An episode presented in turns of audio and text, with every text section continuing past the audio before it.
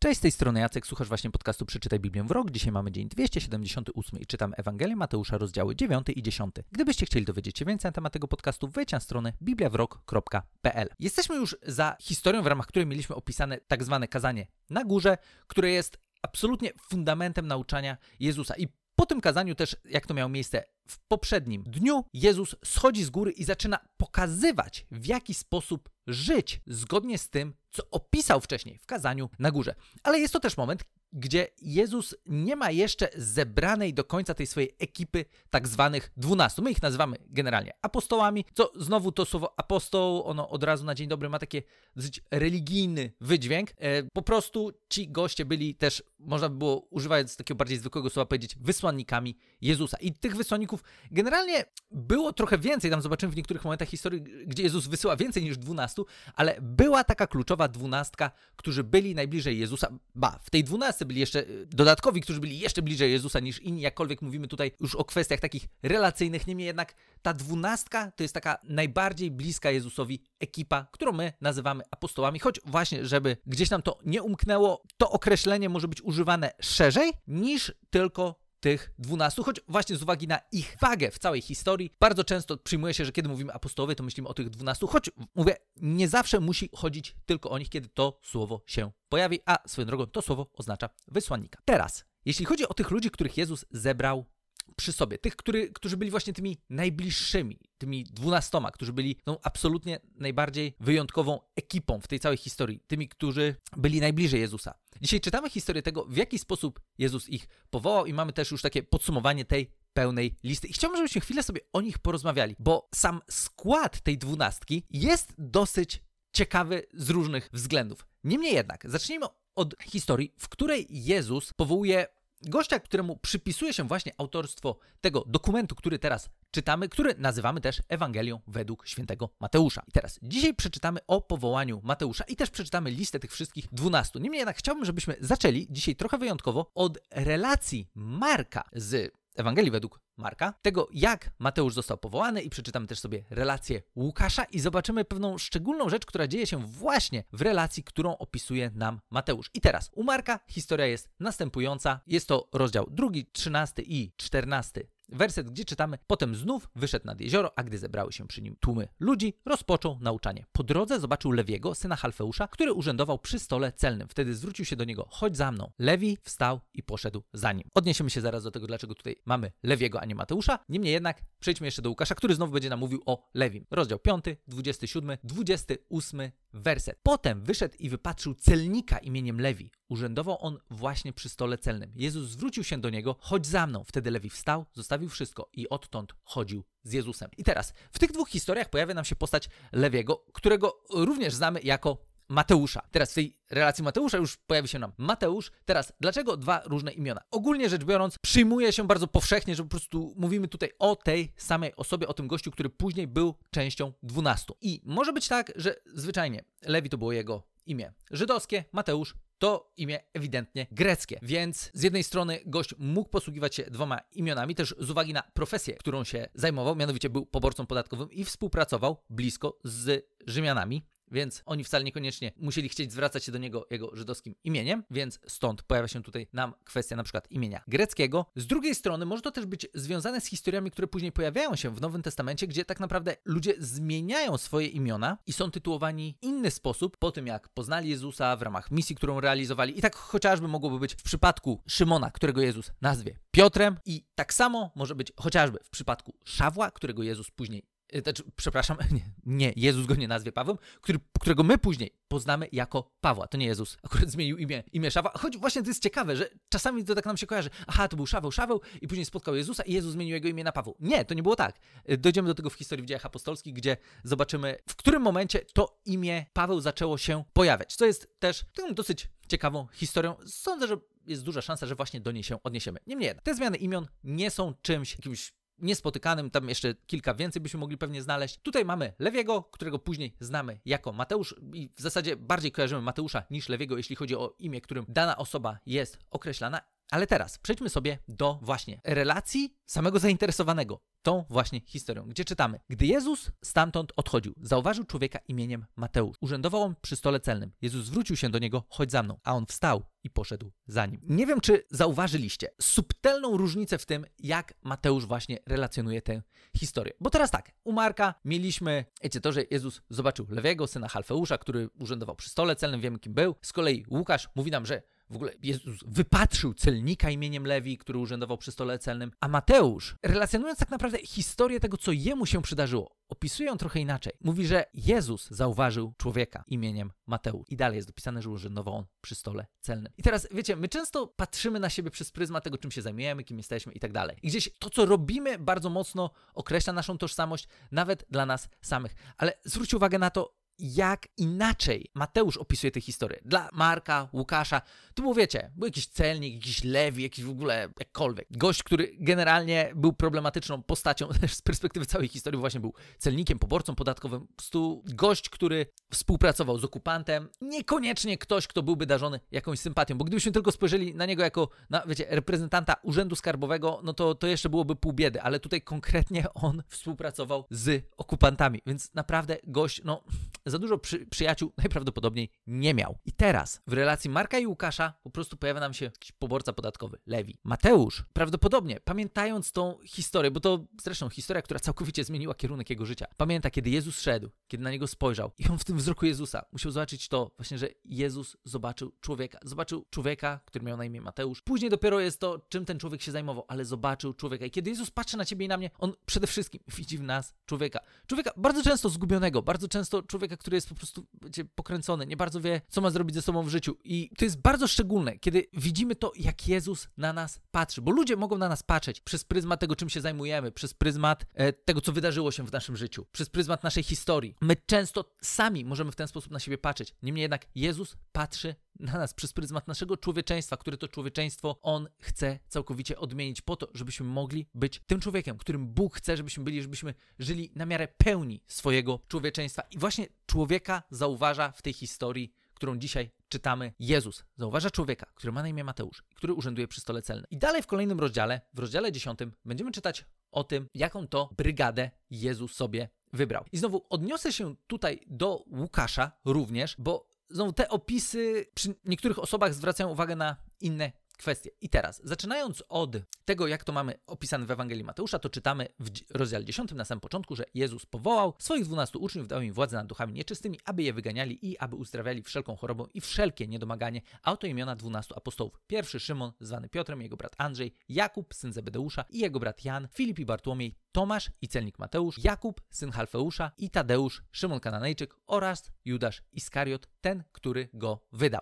I teraz pojawia nam się tu postać, na którą chciałbym, żebyśmy dzisiaj też zwrócili uwagę, to jest Szymon Kananejczyk. Z tym, że ten Szymon Kananejczyk, on też jest bardzo konkretną postacią i przedstawiając tą listę dwunastów, Łukasz zwraca uwagę na pewną konkretną rzecz związaną właśnie z owym Szymonem, gdzie w rozdziale szóstym Ewangelii Łukasza czytamy, że Jezus wybrał dwunastu, których nazwał apostołami i teraz lista od wersetu 14 brzmi następująco. Szymona, któremu dał przydomek Piotr, jego brata Andrzeja, Jakuba, Jana, Filipa, Bartłomieja, Mateusza, Tomasza, Jakuba, syna Halfeusza, Szymona zwanego Zelotą, Judasza, syna Jakuba i Judasza Iskariota, który później okazał się zdrajcą.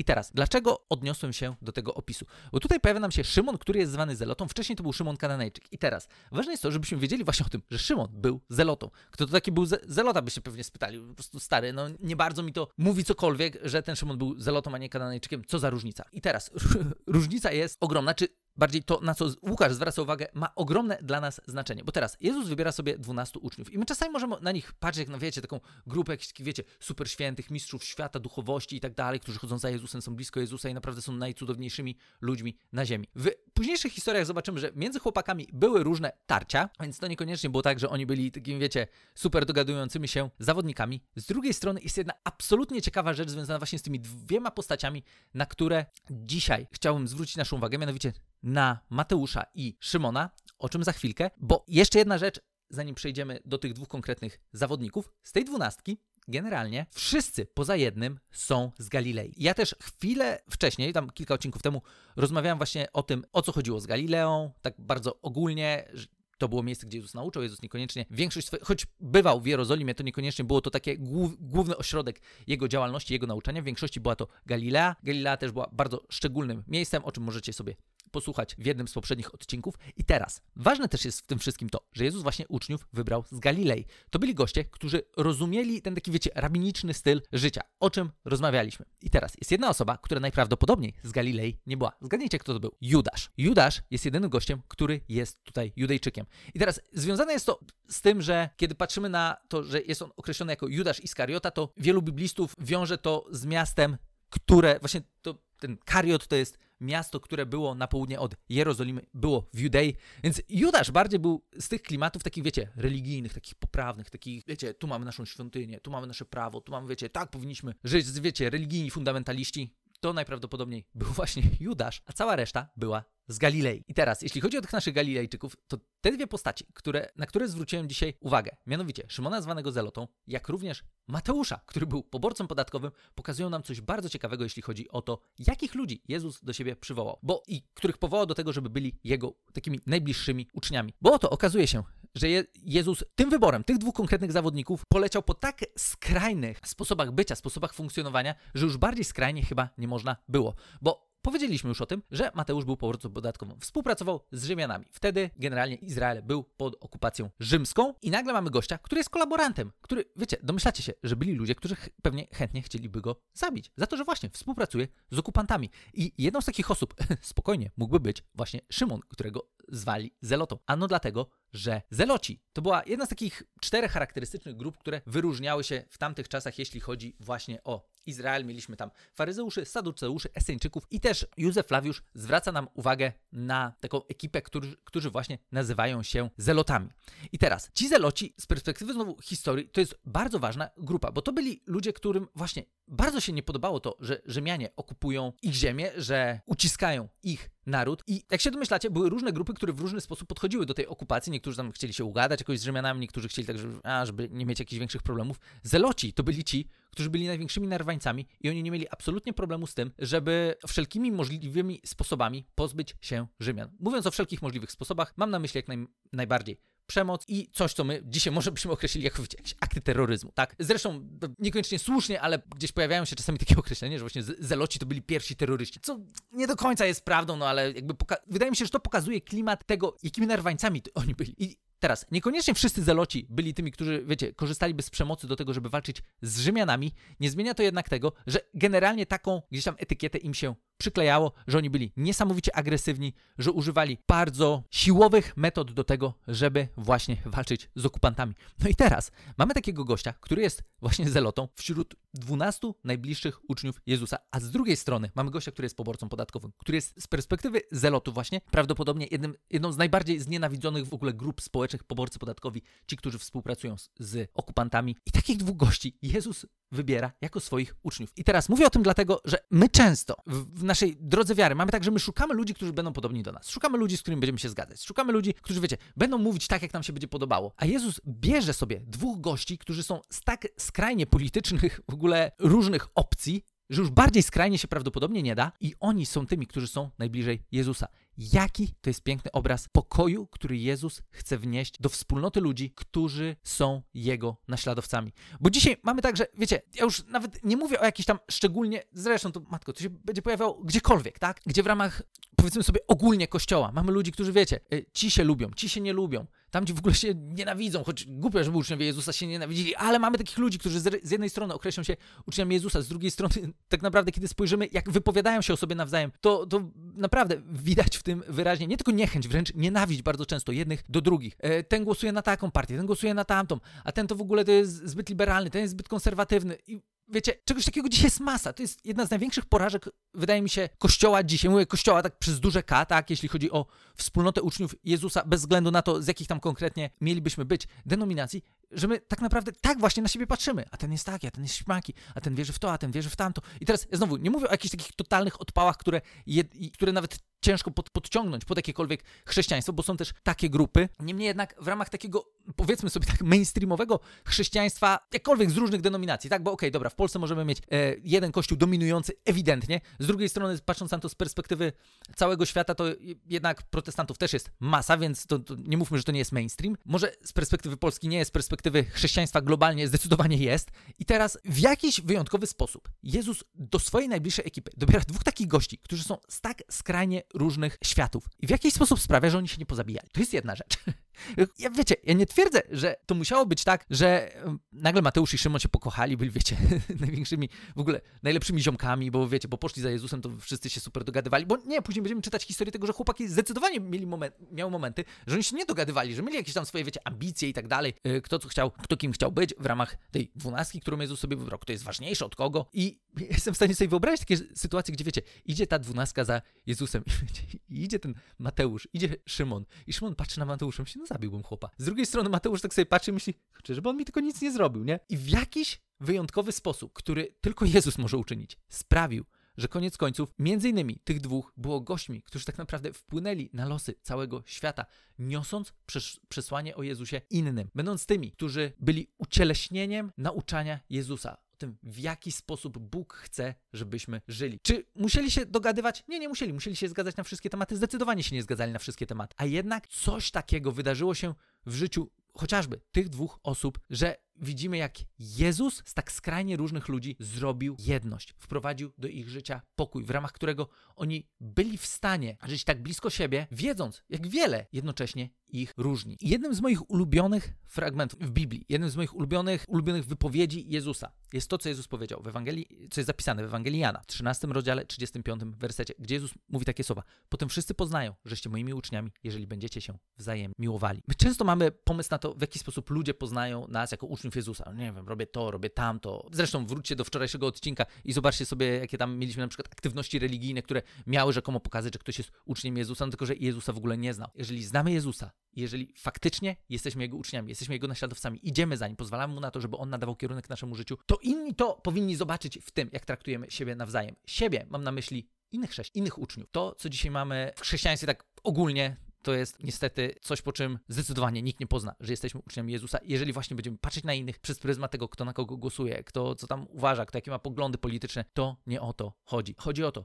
żeby osoby, które określają się mianem uczniów Jezusa, te, które podejmują decyzję, że idą za Jezusem, których Panem jest Jezus, jeżeli mamy tego samego Pana, to powinniśmy na siebie patrzeć inaczej. To nie znaczy, że we wszystkim będziemy się zgadzać, to nie znaczy, że zawsze będziemy mieli te same poglądy, to nie znaczy, że koniecznie musimy głosować na te same partie, ale to znaczy, że powinniśmy się miłować i w jaki sposób próbować się zrozumieć, spróbować zrozumieć, dlaczego, okej, okay, dlaczego ty tak patrzysz na świat, a nie inaczej. Dlaczego, właśnie dlaczego, dlaczego? To pytanie, które jest w stanie otworzyć drogę do bardzo wielu ciekawych rozmów. Dlaczego podjąłeś taką decyzję? Jak Bóg cię poprowadził do tego, że akurat jesteś w tym miejscu, gdzie jesteś? Oczywiście, mówię o ludziach, którzy naprawdę podjęli decyzję, że chcą iść za Jezusem, którzy serio starają się być Jego uczniami. Zrozumienie drugiej, drugiego ucznia, drugiej osoby, drugiego naśladowca Jezusa, który wydaje nam się, że kurczę, jak możesz być uczniem Jezusa i wierzyć w to, co wierzysz? No, okazuje się, że możemy być z bardzo różnie, z różnymi poglądami, tak jak to chociażby było w przypadku tej dwunastki, gdzie mieliśmy tak ekstremalne postaci, jak z jednej strony Mateusz, z drugiej strony właśnie Szymon, zwany również Zelotą, a jednak Jezus do nich kierował te słowa, gdzie powiedział, potem wszyscy poznają, że jesteście moimi uczniami, jeśli się będziecie wzajemnie miłowali. I to jest wyzwanie Jezusa dla nas na dzisiaj. I tak naprawdę wydaje mi się, że na każdy dzień naszego życia, żeby na swoich braci i siostry w wierze patrzeć właśnie przez pryzmat miłości. Nie przez pryzmat poglądów, nie przez pryzmat tego, czy my się zgadzamy, czy się nie zgadzamy, tylko przez pryzmat miłości, której ucieleśnieniem najlepszym był dla nas Jezus, który z miłości oddał swoje życie za tych, którzy w ogóle na to nie zasługiwali. Za ciebie i za mnie. Po to, żebyśmy my mogli odkryć, o co tak naprawdę chodzi w miłości i o co chodzi w życiu, do którego Bóg nas powołuje, gdzie odkładamy na bok nasze przekonania religijne, polityczne, jakieś tam. I będąc uczniami Jezusa, patrzymy na siebie przez pryzmat naszego mistrza, który wszystkich z nas kocha tak samo. I chce, żebyśmy nauczyli się ze sobą współpracować, a nie rywalizować, nie tłuc, nie wyzywać. Zresztą sami rozumiecie. Mam nadzieję, że ten odcinek będzie dla nas również wyzwaniem do tego, żeby właśnie nauczyć się patrzeć inaczej na osoby, z którymi się nie zgadzamy, na innych uczniów Jezusa, z którymi po prostu zwyczajnie, czasami może nie być tam jakoś szczególnie po drodze. To nie jest absolutnie problem. Nie zmienia to jednak tego, że nasze życie powinno charakteryzować się przede wszystkim miłością. My możemy się nie rozumieć, nie zgadzać, ale nie możemy się nie kochać. Nie możemy być niegotowi na to, żeby poświęcić się dla drugiej osoby, która nawet może może mieć trochę inne poglądy niż ja czy ty. Tyle z mojej strony na dzisiaj. Gdybyście chcieli dowiedzieć się więcej, może podyskutować na temat tego, wejdźcie na stronę bibliawrok.pl bądź możecie też do mnie napisać na adres jacekmałpa bibliawrok.pl i słyszymy się już jutro w kolejnym odcinku.